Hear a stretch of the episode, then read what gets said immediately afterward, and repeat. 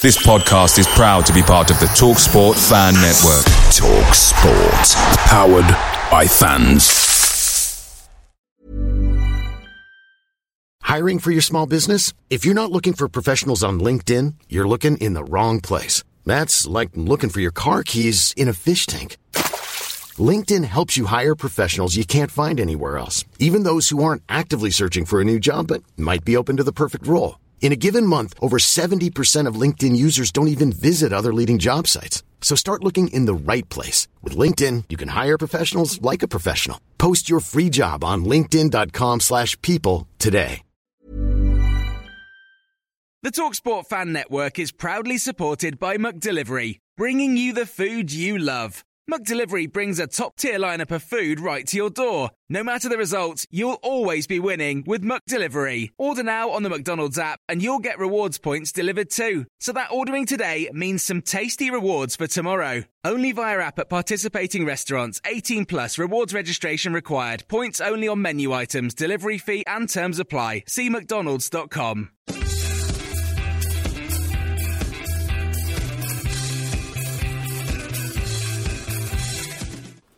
Hello and welcome to the No Name Ever podcast, episode four. There's a bumper team today. I'm Jamie Smith, your host for the evening, and we've got Kevin Robinson, James Bird, Adam Howarth, and Daniel Bentley with us. Um, James is going to leave us fairly shortly, so we'll kick off with him soon. Um, obviously, we'll be talking about the Sheffield Wednesday game, mainly a good, solid 2 1 win at Hillsborough for Burnley at Saturday. Both strikers, Danny Ings and Sam Vokes, on the score sheet. And Adam's got some quotes from the managers from after the game. Okay, uh, after this week's match, Dyche said he thinks of the cup of, as being half full at Burnley.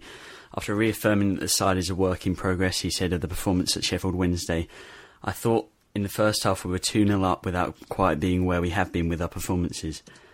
There were moments of quality, but I felt we turned over possession a bit cheaply. He went on to say it should have been 3 0 because there's a very blatant handball in the area. If the referee gives that, it's game over. Instead, they nick one soon after, and the whole feel of the stadium changes. During the game, Junior Stanislas was substituted with what looks to be a dead leg. Uh, there's no other injury news, and that concludes the news for this week. Jamie, to be a dead Excellent. leg. Good news Uh, all round. no uh, we'll kick things off with you, James, uh, because you were our this week. correspondent at Hillsborough for the game. What did you make of the performance? Was it a deserved win? Um, yeah, we deserved to win. I think it was a, a typical sort of away performance that you probably want to see. We we looked strong for periods. Obviously, the home sides you'd expect didn't go down without a fight, but we resisted the pressure very well. Um, do you think that we invited the pressure a little bit too much at the end, or were we always we fairly confident we were going to see the game out? Um, it did get a little bit hairy, um, particularly just before the goal. You, you were wondering, is it time to bring on someone to maybe shore up the midfield a little? And then after we did make the change, because it was for the only remaining winger, it meant that we were very withdrawn, and uh, there was only really Sam Vokes anywhere near their half, because even Danny Ings sort of pulled right back as well. So then, obviously, Sheffield were looking to put more pressure on with us being so deep. The first half, though, we, we were excellent in the first half, weren't we? It could conceivably have been 3 4 0 at the break. Um, Wednesday did start well, but I think after about 20 minute mark, we really did uh, get on top, and we could have scored more than we did. Um, but then again, they could have scored a couple early on where we seemed to sort of take 10, 15 minutes maybe to find our feet. Um, two really good goals as well. Good crosses in. I think that's the way we're going to play for most of the season. And it was good to see Ross Wallace so heavily involved after certain people, no names mentioned, me, slagged him off so much in the last week. It was a really, really good cross for Danny Ings' goal. And Trippier, well, we all know what he can do with the ball at his feet. Picked out Sam quite brilliantly for the second one. That's obviously going to be a, a big source of our goals this season, James. Uh, yeah, well, we saw a lot of goals last year from Kieran Trippier whipping the ball in, and it was great to see Sam Vokes get on the, the score sheet. Probably less surprising to see Danny Ings score.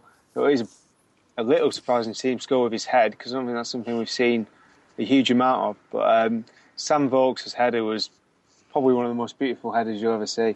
It's top Um, class, wasn't it? He sort of um, peeled away to the back post and headed it back across the goalkeeper. He just sort of dips in at the far post, and it Yeah, I really mean- classic striker's header. absolutely no power on that final header. It's just all position. It, it's, your keeper's never getting there, despite the fact it's not really moving that quick. Uh, we'll talk a little bit about Danny Ings. Obviously, he's had a fantastic start to the season. That goal against Bolton that was eventually credited to him, even though he did come off David Wheater. Scored at York as well and made it three and three for the season. I think it's seven or eight games in a row that he scored. Um, Kevin, Danny Ings. We obviously we keep talking about Ings because he's the main man now that Austin's gone. Do you think he's living up to expectations as much as you were hoping?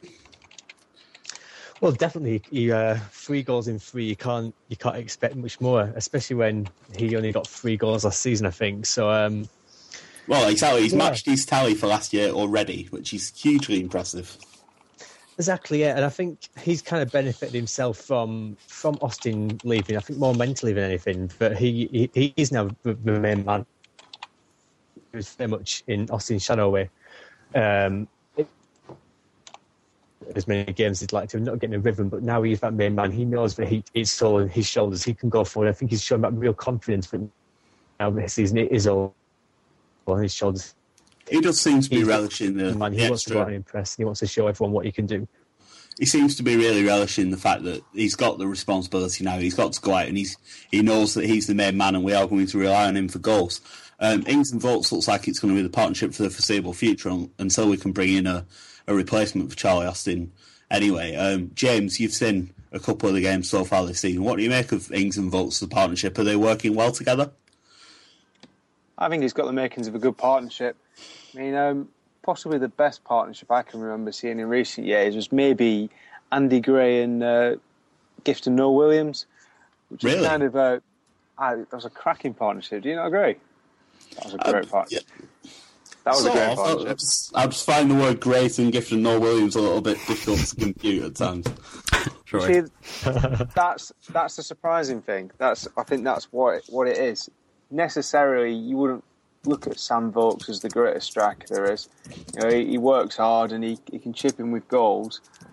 But I think with a player like Danny Ings alongside him, you could see a really good partnership form there. Uh, what about you, Daniel? Uh, first of all, welcome to the podcast, your first appearance, and our first transatlantic guest. You're um, stateside at the moment, aren't you? What do you make of Ings and Vokes as a partnership?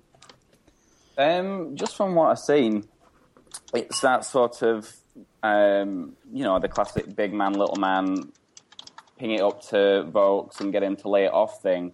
And we tried that when we signed Iwelumo and that was obviously the intention with him was to have him up front and and get like Paterson or Rodriguez involved, and that didn't work at all, just because you'd get it onto Iwelumo's chest most of the time, and there just wasn't the sort of understanding with the other strikers to really do much with it, and I think giving Vokes a bit more of a run out, he's obviously going to develop a a decent partnership with Ings. Because the thing was, I wasn't impressed with Vokes the first few times I went on the turf and saw him. And he, he seems to have found his, his feet. He's actually a lot more comfortable with the the ball at his feet now, which he does have that that cliche good touch for a big man, doesn't he, Sam Vokes? He does, yeah. Which obviously, you know, Iwelumo never had, and a couple of our other. I mean, he, he actually reminds me a lot of Steve Thompson. He, he was all right with his feet as well, and um, obviously he's a lot younger than Tomo was when he came to us. So, you know, they're, they're, both really young lads, and they'll still both be, you know, working out what kind of player they are and adding facets to the games rather than, you know, having to learn new tricks type of thing. Yeah, I think Tomo's a really interesting comparison. Obviously, I mean, when Thompson came to the club. Um, I don't think anyone really expected that much from him, and he he was never prolific for us. But what was so great about Stephen Thompson was he brought players into the game, and everyone seemed to thrive off having um, someone to lead the line and to occupy the defenders. Just basic things like that, but it meant there was always room for players like Paterson to exploit. Players like Chris Eagles could get into those spaces that Thompson worked so hard to create. Um, do you think Sam Vokes can be our version of Stephen Thompson this season, James? I think there's every chance he could be but I think um, he'll probably play more of a part than, than Thompson did, if that, that kind of makes sense. Thompson was a big part of that that season, but he spent a lot of time on the bench. I think that's kind of what Sam Vokes did last year, but he needs a little bit more time, I think, to to sort of get into his game. And we saw that when he did get chances last season, after a few games, he seemed to really settle in, and then he was back on the bench again. And it was sort of back to square one.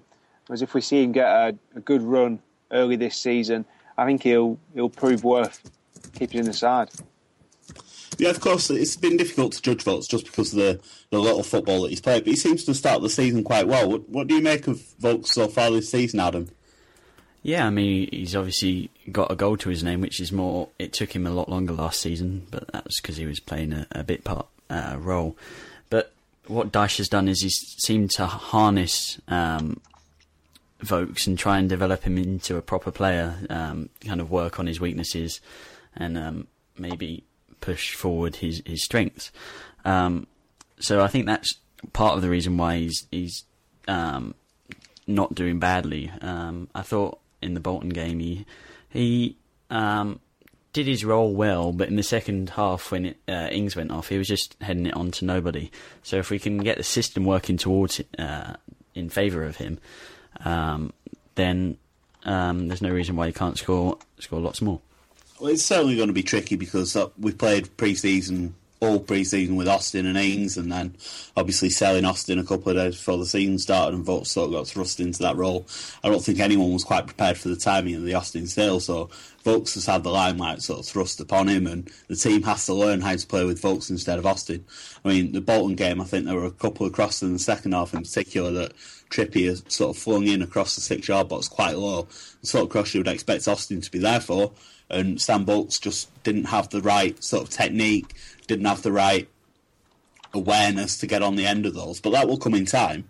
And obviously, we saw at Hillsborough, um, Kevin, that Trippier's crossing, he's so accurate. He can always pick out a player, and he will learn the sort of crosses that Sam Vokes wants. Obviously, Vokes has got a very good chance in the air just because of his size against defenders. Yeah, definitely. I think um, like like we said earlier, both the crosses at Hillsborough were were top top class. We both pinpoint, and the strikers had it on a plate. Really, we both had we both great headers, but the, uh, the the crosses did most of the work. Um, and yeah, I think obviously Charlie Austin did score a lot of goals with his head, but he's not he's not a player you, would call him a great um, target man player, and he's not somebody you'd, you'd rely on to you know, to be that kind of Steve Thompson sort of player who's going to be getting on the box, uh, getting on the head of the box. Um, jumbled up my words completely then. Um, he doesn't want to yeah, try and head the penalty box. That, that could get quite painful. Maybe it's a new tactic. I don't know. But um, yeah, I think, um, like I said in my piece earlier in the week, I think both Ings and um, Vokes going headed goals uh, from two great crosses was a really good sign because I think that's what we're going to be, be uh, playing quite a lot of this season. Particularly if Vokes is going to be in the side um, for the whole campaign. I think we're going to be playing uh, a lot of crosses down because that is our strength. I mean, uh, if one we've got um, the likes of Trippier, Wallace, and Stanislas in the team, then we've got very, very three fantastic crosses when we when we reform. So if we've got the player in the team, and you've got to play with the strengths. I mean, it's interesting uh, because Dyche, in his quotes, I didn't put it in the news story, but he said Sam has also scored today, and I must say I was very impressed with his performance as a big, strong target man. So you say that um, we can't rely on him to be that sort of um, target man figure, but Dyche obviously, obviously think he's not too he's not too bad at it. It's funny, isn't it? Because I think you look at Vokes' size. That's that's the thing that you see big, strong, strapping lad, you think he's going to be a target man. But actually, his link up play is really good. Um, and he's, he doesn't tend to dominate defenders in the air. I mean, he's a young player He's going to develop, and we're not. I don't think anyone's quite sure what sort of player he'll develop into once he actually has games. Um, James, I think we're going to lose you soon. Um, you're going to have to leave. He's work, not going to die. So, so, we'll just. Um, Hopefully, sorry, that was. Is, is he still there? Have we still got James? What do you, what do you make of Sam Vokes? Do you think he's going to be a Thompson type player, or will we see something else from him? Um, I think that if he, if he gets that long running games, I think there's no reason he can't be the second striker all season. Um, so it just depends on form. If he, if he, keeps up his current play, though, I think he could probably start every game this season alongside Ings, you know, barring injury or suspension. Well, it's interesting, isn't it? Because last year he, he play. It's one of your favourite stats. I think that Sam Vokes was involved in every single That's game, isn't it? Because last year he, he played. It's one of your favourite stats. He played every game last year, didn't he, Sam Vokes? But so many of them were from the bench, and then um, obviously this season he's going to play a lot more games instead.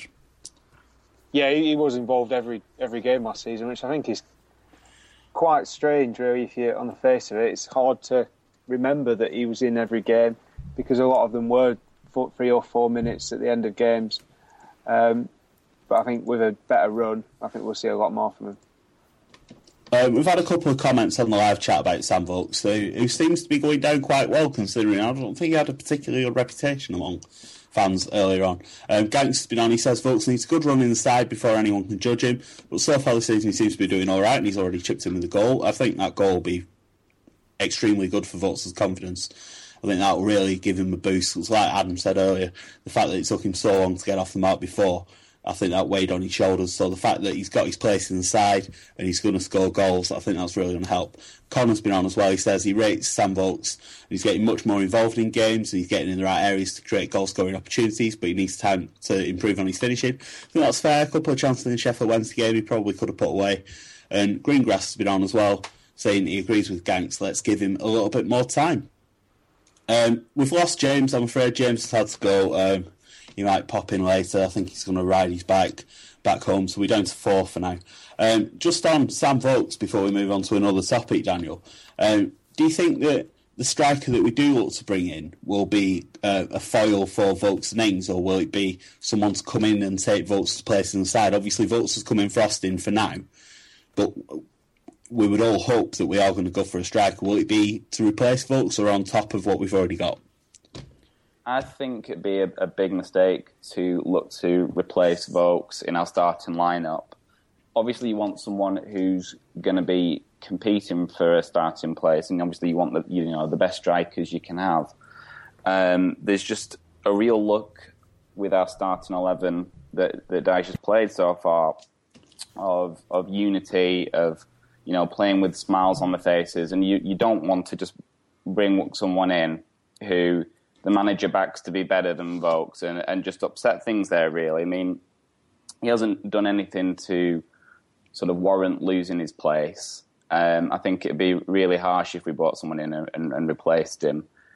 Um, and also, it just, it, you know, it, he's he waited out last year. He, he's waited for his chance. You know, he, he, he played all those substitute appearances, didn't really grumble about it. Obviously, was desperate to play and got his chance when Charlie was injured and whatnot, but you know he's he's he's waited patiently for his chance. He's got it, and it, you know it's his shirt to lose now. So it, would be a real mistake to sort of bring someone in to to replace him immediately.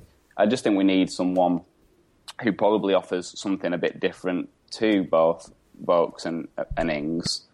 Um, I'd like to see someone uh, maybe a bit more direct than both of them for when you're sort of chasing a game with 10 minutes to go, maybe a bit of ugly football. And I know that's not a popular opinion, and people said, no, we shouldn't get like a journeyman in. Like, you know, we, we were linked with Kevin Davies earlier in, before Charlie left. And I actually think he'd have been the sort of perfect player to bring on with 10, 15 minutes to go, bully a few tired defenders, and, and get a scrappy goal if we need it. Uh, I think that's an interesting idea, and I think you, you're spot on that the fact that we've played the same team in the first three games, I think, is really important. They're obviously starting to gel as a unit already. They're unbeaten, so it, it would be strange to bring someone in in this, this week off that we've got a couple of the lads who are playing international football, Vokes among them, of course. But it would be strange if someone came in and came into that side. I think the only place that's perhaps under threat is Danny Lafferty, who's away playing for Northern Ireland this week. Ben Mee was fit enough to be back on the bench after making his comeback in a development squad game, but that's probably the only place in the side that is um, up for grabs at the moment. Would you be looking to bring Mee back in, Kevin, or do you think it's Lafferty's shirt and he should keep it for now? Uh, well, I don't think we've struggled too too much defensively. We've conceded one goal in each other two league games um, both in quite different circumstances. I think with Bolton have got obviously quite a lot of quality, and in Sheffield Wednesday, um, we were coming under a lot of pressure in that second half. It was a lot of pressure, and the back four held on. They they held tight. We we managed to hold out for the win. So I think it'd be a bit of a kick in the teeth to, to perform so well defensively and then and then lose, lose your place as someone who's just come back from injury. Um, I think Mee perhaps needs a few more games for the development squad as well before he comes in because obviously the rest of the team have played several games in pre-season. Mee's only played for one, as we're aware of. Uh, might have been a few behind those games we don't know about. I think it'll be maybe a couple more weeks before he's really coming into contention. I think if Duff or somebody else would have been fit, I'm not sure he might not have made the, bench on Saturday. I think it was just more desperation, uh, just through lack of numbers at the back he, uh, that he made it. I think that's an interesting point. I think Mee obviously missed a lot of pre-season when he picks up that injury, so there's there's no need to rush him back. It might depend on um, how tired Lafferty is. I suppose he's away playing for Northern Ireland this week, yeah. so if he if he has a long trip and and I don't know where they're playing to be honest, but if he plays 90 minutes for them, he might be struggling for Saturday.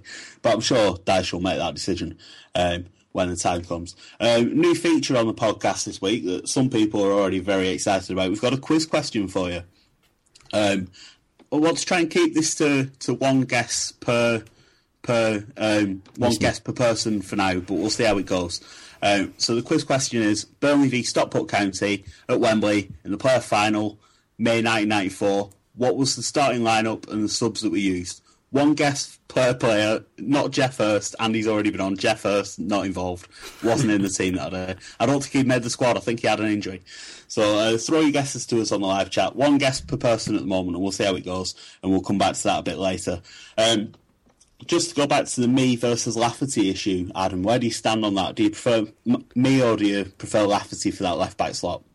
Well, as um, you said, uh, there's it. There's a lot riding on whether Lafferty's a bit tired. I don't like you. I don't know where they're playing. I was just trying to find out. Um, but if um, Lafferty's tired, it could that could ad- adversely affect the defence more than it would um, Mee coming in in his place. Um, I don't think he will be too tired. I think, and I think Dyche will will play him um, despite him going away on international duty. I think Lafferty's an interesting one. I mean, Mee was first choice for all of last season, um, but I was about to say Connor's. Connor's just been on the chat saying his distribution isn't great, and I think that's a very good point. But he does get forward quite well, and his crossing is very good. I think it was Sparta set up a goal for, for Austin with a very good cross. Um, what do you make of Lafferty so far, Daniel? And would you be bringing Mee back in when he's fully fit?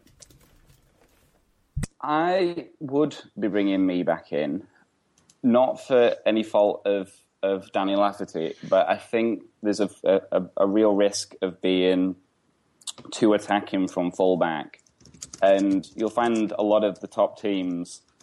Um, they'll have one real attacking fullback, and then they'll have one who sort of hangs back a bit more and makes it a bit more asymmetric. So when you've got one bombing up front, you can sort of have a three at the back sort of thing. And, you know, like you say, when we, we're sort of getting pressured, um, I think that's having Mee there will sort of firm things up. And he, you know, he's capable of getting forward. You know, he's not, it's not his sort of natural inclination like with Lafferty. Um, or like, you know, with Danny Fox and, and, and players we've had recently. But it, it would just sort of firm things up and I'm a, I think Lafferty is still just a bit suspect defensively. Um, just looking at that sort of like miss kick he had on Saturday. I mean, obviously all defenders have problems, but I just think I'd like to see us firm up a bit more on that side and have Trippier as our more attacking fullback. It's it's a really interesting debate. This point you make about attacking fullbacks when you are playing a sort of four four two. I know Ings drops off and it's a bit four four one one sometimes. It is tricky to have two fullbacks who are going to get forward a lot. But my my question is, if we only have one going forward, and that's obviously going to be Trippier and Mee plays on the other side, are we not going to be unbalanced and too predictable in our play because so much will go down that right side? Because they'll know Mee hasn't really got the tools to get to get forward and support Stanislas or whoever his winger is, and we're just going to be too much down one side, and teams will learn to play against that, and it will be too easy for them to defend against. Kevin, what do you make of the the fullback situation? Can we afford to play two attacking, or would you be going with Mee over Lafferty for that reason? It's it's it's a real struggle to get the balance right because, as Daniel said. Um, we don't need to, we don't want to be going too attacking, but then similarly, I think in the first half of um, our Premier League season, I think it was um, when we had I can't remember who was at left back, but he, he was certainly a lot less attacking than uh, than Kieran Trippier on the on the right, uh, and we, we, we, did get caught out, out of the, the, lack of balance quite a lot that year. Um, I think Danny uh, Danny was it Danny Fox came in at January with uh, with Brian Laws, and I think he uh, he addressed that problem a little bit. Also, the second half of the season wasn't wasn't fantastic um, in that, but but yeah, um, it's, it's, it's really difficult. I, th- I, think personally, I would in the long term, I think prefer to have to have um, Ben Mee in just because I think he's a lot more solid. But yeah, it's difficult to get that balance right, and that's one of Dyche's biggest problems this season, I think. It is going to be interesting, and Gemma's made a good point on the chat. Actually, she's pointed out that if we don't have wingers playing on the correct side, this is an argument we've had before. It means the fullbacks have to get forward to provide the width. I think the point with playing the wingers on the other side is that we think um, our strengths are with the fullbacks, especially Trippier to get forward. So we play Wallace in front of him so that Wallace can get out of the way and drag the defenders inside, and that creates a space for Trippier to get forward. I think I've I've only seen a clip of the, the goal at Hillsborough, but it looked like Wallace had carried the ball forward and drawn a couple of men with him, rolled it back to Trippier, and Trippier had space to pick out Vokes in the box. So I think that's what the plan is, and I think there is logic there. But I do also understand why people like to see the wingers on the, the inverted commas, correct side, inverted commas and having them taking the fullbacks on and getting to the byline and pulling the cross back. Um, just on the wingers situation, Adam, um, are you an opposite wingers fan or do you like to see them taking their men on and getting to the byline? If I'm completely honest, I don't really have an opinion on this Outstanding. Or come up with one. You need to have an um, opinion. yeah, I really like them one. on the correct side because that's where they like to play best and they're going to put more effort in fair enough. Uh, that's a bit of a cop out. Um, just on the wingers point, one of the other things we can bring in, of course, Junior Stanislas, my favourite player, number one fan. Stanislas went off injured at the weekend in the first half, sadly, but it was just a dead leg, so he might be back on Saturday. Um, should be. I don't think dead legs are a major problem. Uh, Stanislas isn't unavailable. It's basically a toss up between Arfield and Treacy. Um, Arfield has come on as a substitute in all three games so far, and we haven't seen Treacy yet. Which which of those two would you be looking to go for, Daniel, if if Junior doesn't make it on Saturday? I'd, I, mean, I, I'd like to see Keith, and I've no idea why. It's that perennial like thing at Burnley where there's one player who disappoints you every single time, but you still want to see them back. He's like because you're always hopeful. You're always hopeful they're going to do it because yeah. you know they've got the talent and I'm, I'm I'm really not confident, but I still would like to see it, even if it's like he's a substitute at half time. I still think it'd be good to see see where where Keith at where Keith is at at the moment. Um, not seen enough of Arfield to really, um, or he hasn't done enough to really stand out. Um, so I'd give I'd give I'd give Keith a shot then I mean that is that was I was going to bring that up actually, and is I think more so than getting a new striker in, I'd get a, um, someone in the sort of uh, Chris Eagles mold, as it were. So the you know, or um, you know, so, uh, someone who's a bit more flexible can play up front or can play a wing. Cameron uh, Stewart, say not Cameron Stewart, obviously. No, but, but someone who can play up front or out wide. Yeah, I mean, if we're going to get a striker, an all-out striker, get one who can, you know, just bosh a goal in. But I think actually far more pressing is getting um, another winger in, and I don't actually think that's sort of on the agenda. Um, but if you think about it, we're talking about replacements for Austin, but we didn't really get an adequate replacement in for Pato. Um, and having Ingsy move in to the centre where he was m- more out on the wing, we've really sort of whittled our options away as to who we can play wide. Um, so yeah, I'd be looking to sort of get someone in who can play in in the middle, um, supporting a striker, or, or can play on on on the wing.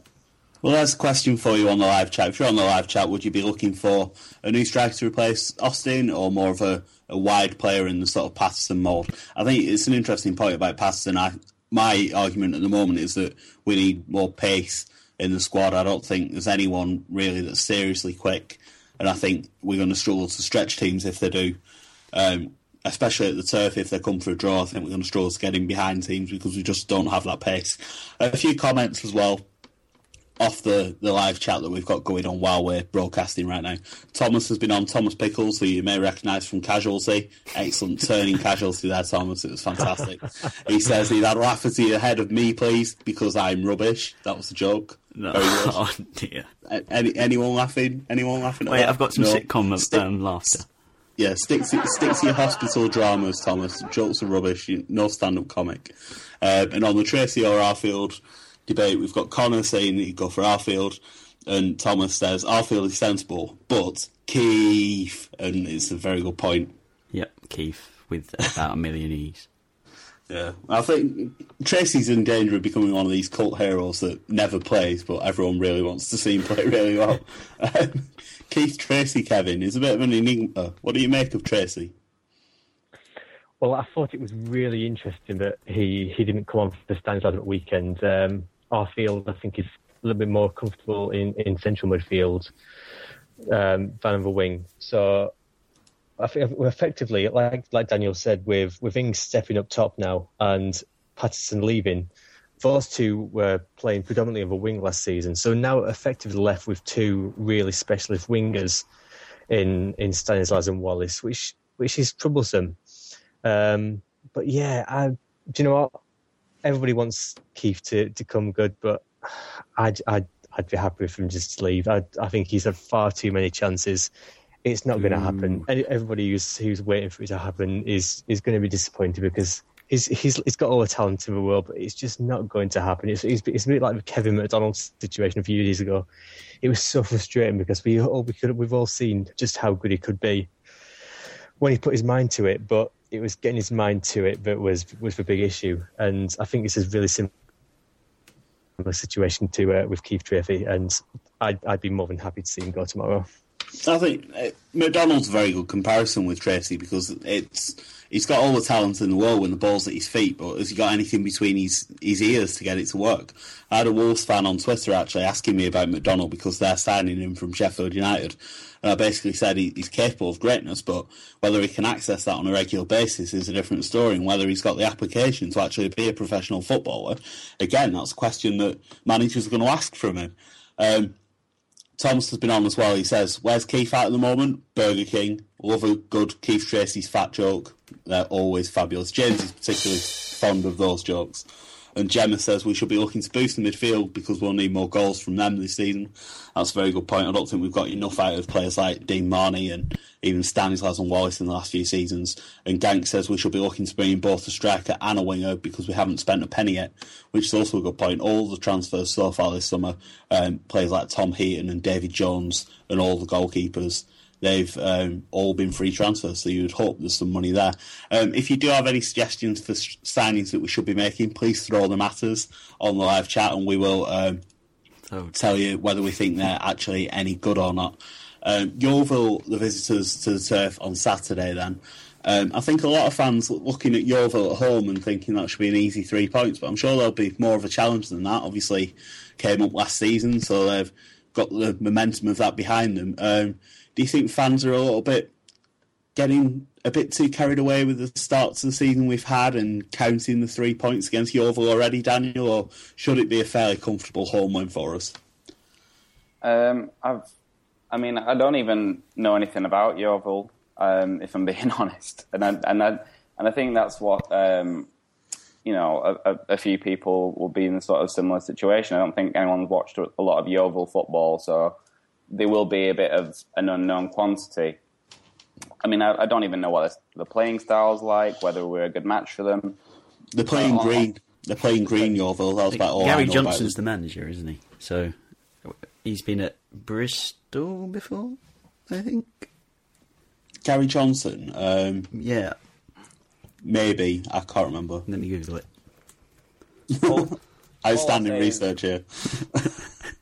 all I'll say is on, on sort of the side of, of Burnley fans and whether they'll, you know, we're being a bit cocky and overconfident and stuff is it's, it's, it, it makes a, such a difference from like having doom and gloom mongers like at the turf and on Twitter.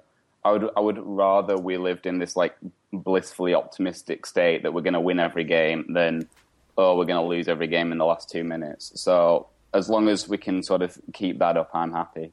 That's the thing about um, Sheffield Wednesday game. I was absolutely convinced we were going to draw that game. Like absolutely. I like, was as well. I could thought as soon as they got that goal back through Prutton, I was sure that they were going to go on and get at least a point. That's why it felt so good afterwards, and I think that's why everyone's gone Absolutely, a bit yeah. manic afterwards. Like, oh yeah, we're actually not bad. That's just Yeah. something we That's definitely something that we've fixed this season, um, or, or, or and, and towards the end of last season, really, um, is just you don't. I, I uh, this time last season or eight months ago or whatever, I would have been nailed on that we'd we'd we lost in extra time then, and Dyche has done something to change that around, and I'm not feeling as nervous anymore. Um, for whatever reason, it's just there's a real, um, a real fire and determination with just like the defenders putting themselves in the way of the ball, and I feel a lot more comfortable with our centre backs than I have in a long time since we had, you know, Steve Caldwell and Clarke Carlisle at you know peak performance really. I um, remember when Dyche first came in, we lost a game in added time, and um, the Clarets player interview said um, that's a that's a problem for us at the moment, isn't it? And he, he just replied, "Well, it won't be for long." And it was it, it that that's kind of happened that he's tried to sort it out. Ironically, I think the next game we did it again, but um, it it's a problem. It was a major problem, um, but I think hopefully it's sorted. Well, there were some whispers that it was maybe a fitness problem, weren't there? When Howe was in charge, there was lots of rumours that we weren't training particularly hard, that he was spending too much time in Bournemouth and not really running the club as he should be, and there were various things there. But for me, I think one of the reasons we were a bit more comfortable on Saturday was that Kevin Long is so strong in the air, and Sheffield Wednesday it was an aerial bombardment really, and obviously Shackell's strong in the air and Long's good in the air, so if if we do come up against teams that are just throwing the ball into the box at every opportunity, I think Long and Shackell are going to be more equipped to deal with that than maybe players like Edgar who've played before, and even Duff. I mean, I wouldn't have a bad word said about Michael Duff, but I think Kevin Long's going to be a better player for us in the long run. Um, a little bit about Yeovil. I've been doing some research while the others were talking. Um, all their games this season have been 1 0, actually. They started off at Millwall with a very good 1 0 win at Millwall. It's obviously a tricky place to go on your first game in the Championship. And then they also won at Southend in the League Cup. Fairly good win. Um, but they lost their first game at home to Birmingham. So a mixed bag, really, but they started okay. And um, if you're a betting fan, I'd go for a 1 0 on Saturday because it looks like that might be the way. Um, Can I just ask a question? And I'm, Um, I'm you just, can, just, but we I'm- might not have an answer for you. Feel free to ask. I'm just wondering, actually, as, just on Kevin Long, is he the last Coyle player at the club? The play, players that Coyle signed. Yeah. He signed no, Edgar, didn't he? Edgar as well. Edgar as well. Um, I can't think of many more. Long's a really interesting one because he, when Coyle signed him, he said he was going to be ready for the Premier League straight away, didn't he? And then never played him. And then he had all those loan spells, and suddenly he's come into the squad this season with Duff being injured, and now he's in the side, and it looks like he's going to be his shirt, perhaps even if Duff comes back. Didn't he, Uh, he? He came in when someone was injured. Did he play it? I don't know. I can't remember Last how he came. Yeah, last season how he came. He played a bit last the, season, yeah. When Duff, when Duff had a couple of knocks, and I think Duff was suspended once he came in. But whenever Duff was available again, um, Long was straight out. So it will be interesting when when Duff does get back to fitness. whether Long can keep his shirt. Um, let us know what you make of Kevin Long on the chat. I'm a massive fan. I think he's going to be a very good player. He's so strong in the air, and we all know his passing needs work. He's a young lad, and that will come in time.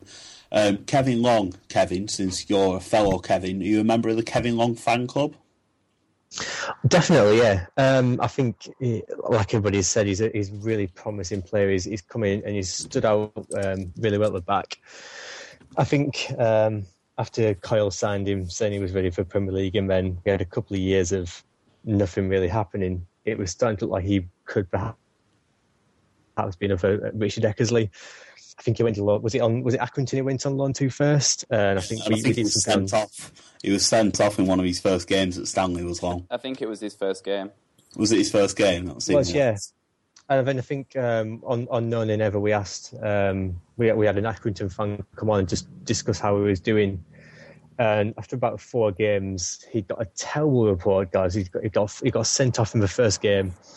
The second game, he, he gave away two goals. The third game, he looked really shaky, and it looked like it was going to be another one of those disastrous signings. But fair play to him. He's come back and he's he, he's really worked in his game. He, obviously, he's a completely different player to what he was then. I don't know if he was a bit of uh, cutting the headlines headlights back then being thrust into first team football in the football league, which he'd never been done before. I don't know if that, what what was his situation at Stanley, but um, yeah, I, he kind of came from nowhere last season. He, he was in and about the squad, but it looked like he was just making up the numbers. I mean, he's come in and, and really made the position his own. I think, like Jamie said, uh, Duff's not going to get back into the side unless there's uh, injuries or suspensions.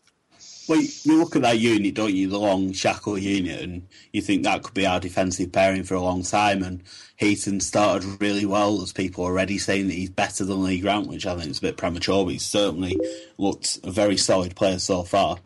And um, Lafferty and Trippier, I think, are, fullbacks that could also be there for a long time. So that back five, we could potentially be looking at Burnley's defensive unit for years to come. I mean, I don't want to get too carried away, but that could be the case. Thomas has done another joke, which I'm sure will go down extremely well. He says, Coyle said Oh, long no. was. Oh, I know, but I'm going to have to read it out because he loves the attention, don't you, Thomas? You love the attention. He says Long was ready for the Prem when he arrived. That's what Coyle said, but Coyle often said things that weren't true. Oh, the sound effect. The sound effect's been brought out. Fantastic. Uh, we've had a... Yeah, that's that's what we all think of your jokes. Just terrible jokes, terrible jokes. Connor's been on to suggest a player that we could go for, um, a player who can play out wide and up front, and he's always scoring goals.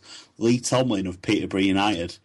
Um, I think Peterborough are an interesting side in that they don't seem to be really cut out for Championship level, but always seem to be doing well in League One. I'm not sure if Tomlin would be in that sort of mould. Do you know much about Tomlin, Daniel? Uh, no. Next, next person. Any of you know anything about Tomlin? Feel free to jump in. We've done this for three weeks now, and every single time it's been a disaster. Yeah, we only know about Burnley. Don't ask us about other players. We just have no idea. I only know people who are Football Manager, and that's it. I know, I know a few Morecambe players from three years ago. Well, ask, ask, ask us about Morecambe players from three years ago. We- We'd be excellent at those. Um, James also on Kevin Long that we were just talking about. He said we lost almost every game that Kevin Long started last season. Um, so, so that's an interesting one. His record this season's a bit better. Obviously, two wins and a draw. So we'll maybe have a look at those stats later in the season. Um, Gank's been on about it long as well. He says a bit he's a bit raw, but he's got plenty of potential. He doesn't lack composure on the ball, and his passing ability will follow. I think that's fair enough, and I think we'll see a, a lot more from um, Kevin Long. And someone we're also going to hear a lot more from is James Bird, who is triumphantly returning to the podcast. Hooray. Welcome back, James. We were just talking about Kevin Long. Have you got anything to add about Kevin Long? Um, yeah, when I did the, the stats that uh, a couple of weeks ago, I think it was, um, I was actually really surprised by the fact that um, Kevin Long did so poorly. Um, because I saw quite a few of the games he was involved in, and he was really impressive. And I think that's continued this season. Um, so I don't know if it was just a case of he was unlucky with what games he was involved in, but I'm, I'm sure that that stat doesn't reflect on the type of player he is, really. It's it's in these stats sometimes. I mean, you can people always say you can twist stats, and I know one of our listeners today, Andy's not really a big fan, but we know that Dyche does look at these these statistics and things like percentages of games played that have won. They do influence managers these days, whether you like it or not. They are becoming a more important part of the game. Um, so in James, that respect, maybe it is it book is on it, interesting that he went for long over over someone like David Edgar, who he obviously trusts, especially to bring on and see games out. I mean, Edgar's come on for every every single one of the three games so far. Um, just on David Edgar, were you happy with his impact from the bench on Saturday, or were you perhaps have rather have seen Brian Stock? I know you're a big fan of Brian Stock, James. Um, I would have preferred to see Brian Stock. Um, a few people did say on Twitter that they thought maybe he was on for his aerial presence. And That uh, was that- certainly the case um, in the Bolton game, wasn't it? Dyche said that he brought Edgar on because he was worried about height from set pieces. Yeah, I mean that's obviously a, a fair point. Um, but we weren't really conceding a huge amount of set pieces at that point, and the ones we were were probably avoidable. There was the kind of set piece that really you're sort of gifting them um, corners and whatnot. But um, yeah, I think it's a it's a tricky one. It depends on whether you are looking for that extra bit in the air or whether you want, you know, that extra sort of ability on the ball. Yeah, I mean it is it is tricky, and I think he could probably put them both on like he did at York, um, because we, we weren't holding on to the ball well at all at Hillsborough in the second half, and we were sort of sitting in and prepared to head everything away, and Stan Vokes was coming back to defend. Um, like you, like yourself, I'm a massive fan of Brian Stock, and I think those situations are tailor made for him. If we get Stock on and get him on the ball, he'll be a calming presence in front of the back four, and I think that'll give us more chance of seeing games out. Um, on Brian Stock, Daniel, do you think he's going to play that role from the bench, or will he be more just thrown on in desperation?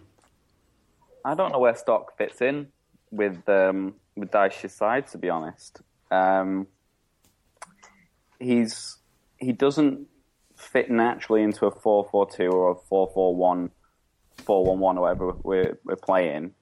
Um, I'm sure there'll be times when we play a five-man midfield because the opposition warrants it, but I, I think those you know opportunities are going to be few and far between. Um, he's a good player.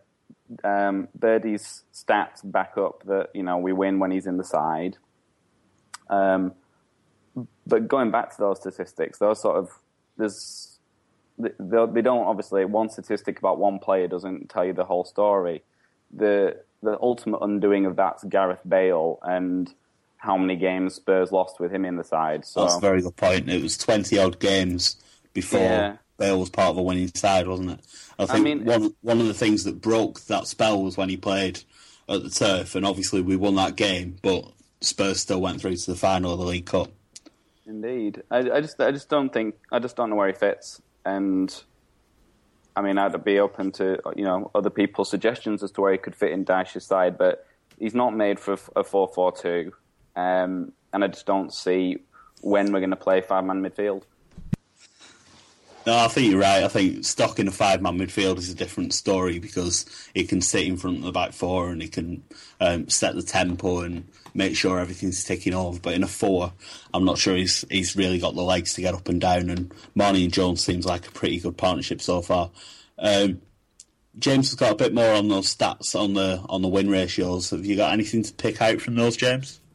Yeah, I mean, I thought I'd take a quick look back just to double check the Kevin Long one, and it was that um, he played in, he was involved in 14 games, and we only won 21% of those, and that was bottom out of everyone who played more than 10 games.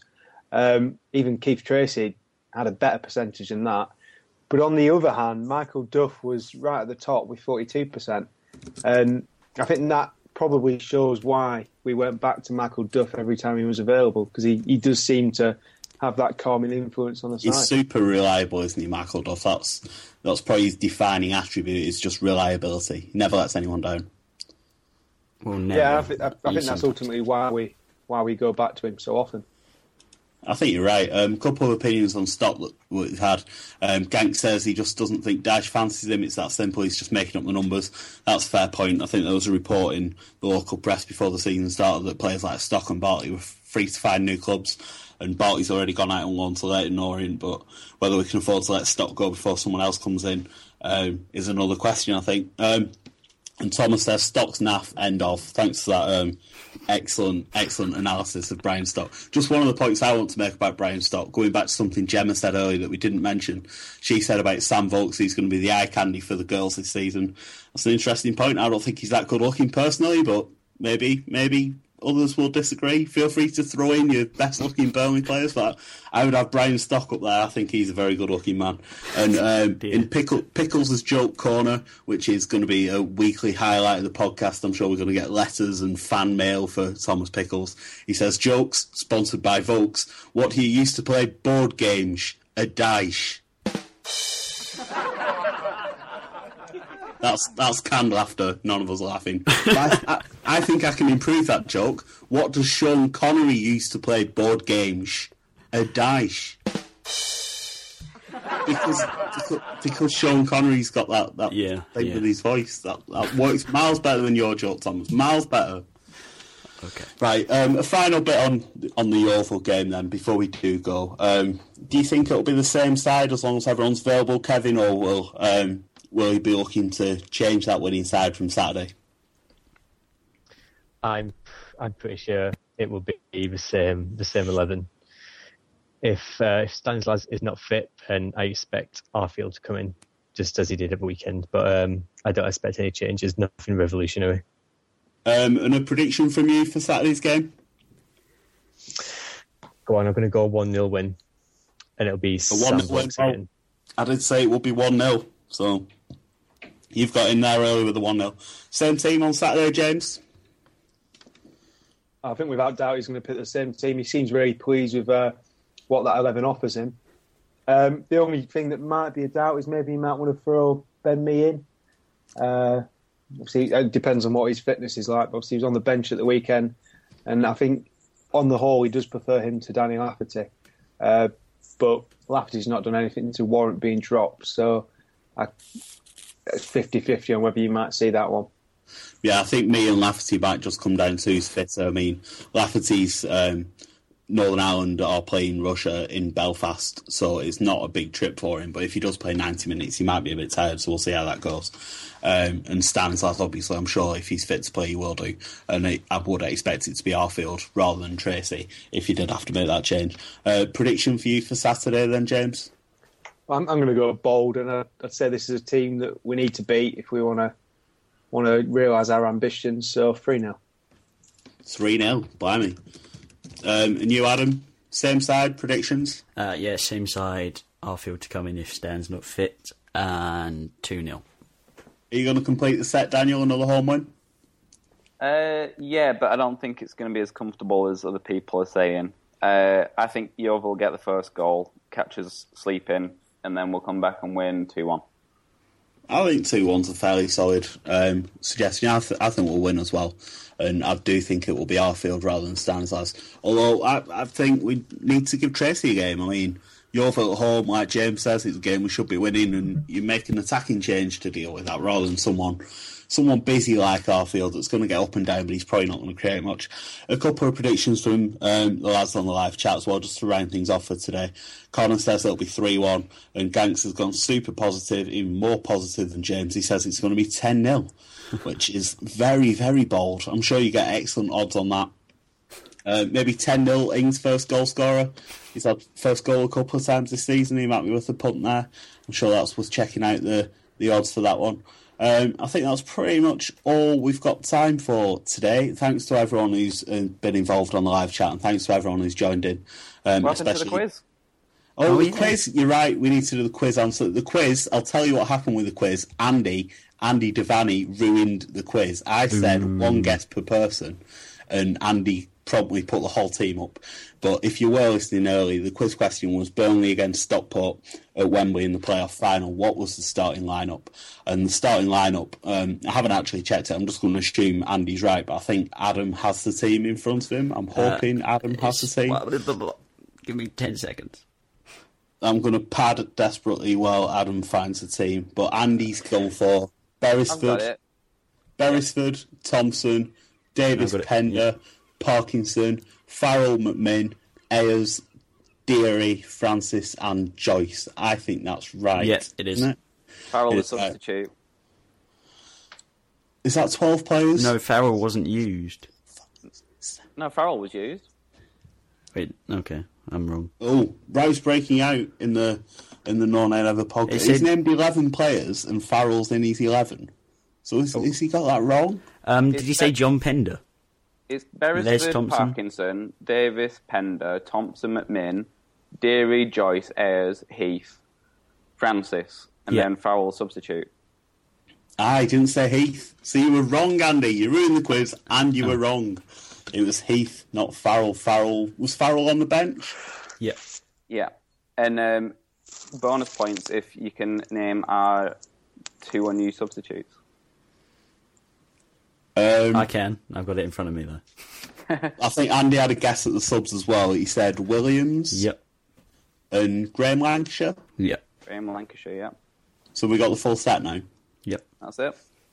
Excellent. Um, we'll try and do a better quiz for you next week. This was a bit thrown together last minute. We're, we're reading through Claret's Chronicles trying to find something worth asking, but we will find something a bit better for next week, and we will try and ensure that the rules are enforced properly and we don't have people ruining it with all their guesses in one go. Um, so thanks for tuning in today. We'll get the link online if you have joined us late and want to listen. Uh, Just before we Go go, on, can I Adam.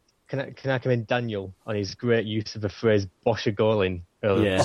I was going to say. I, I wanted to pick him up on that, but I, I wasn't sure if everyone else thought it was as um, unusual as me. Bosch Golin is excellent. True genius.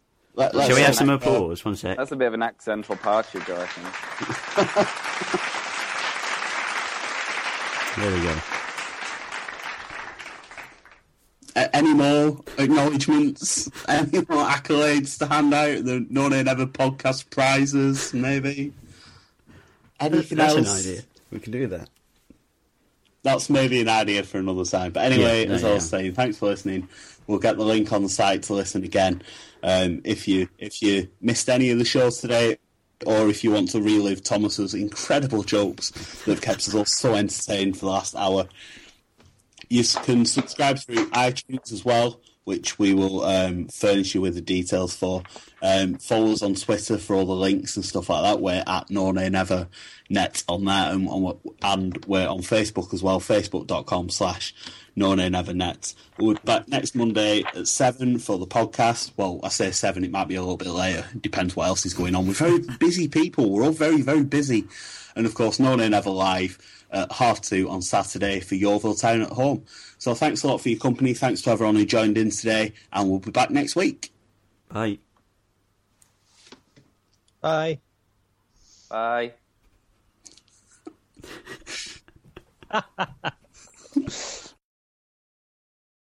Away days are great, but there's nothing quite like playing at home. The same goes for McDonald's. Maximize your home ground advantage with McDelivery. Order now on the McDonald's app. At participating restaurants, 18 plus serving times, delivery fee and terms apply. See mcdonalds.com.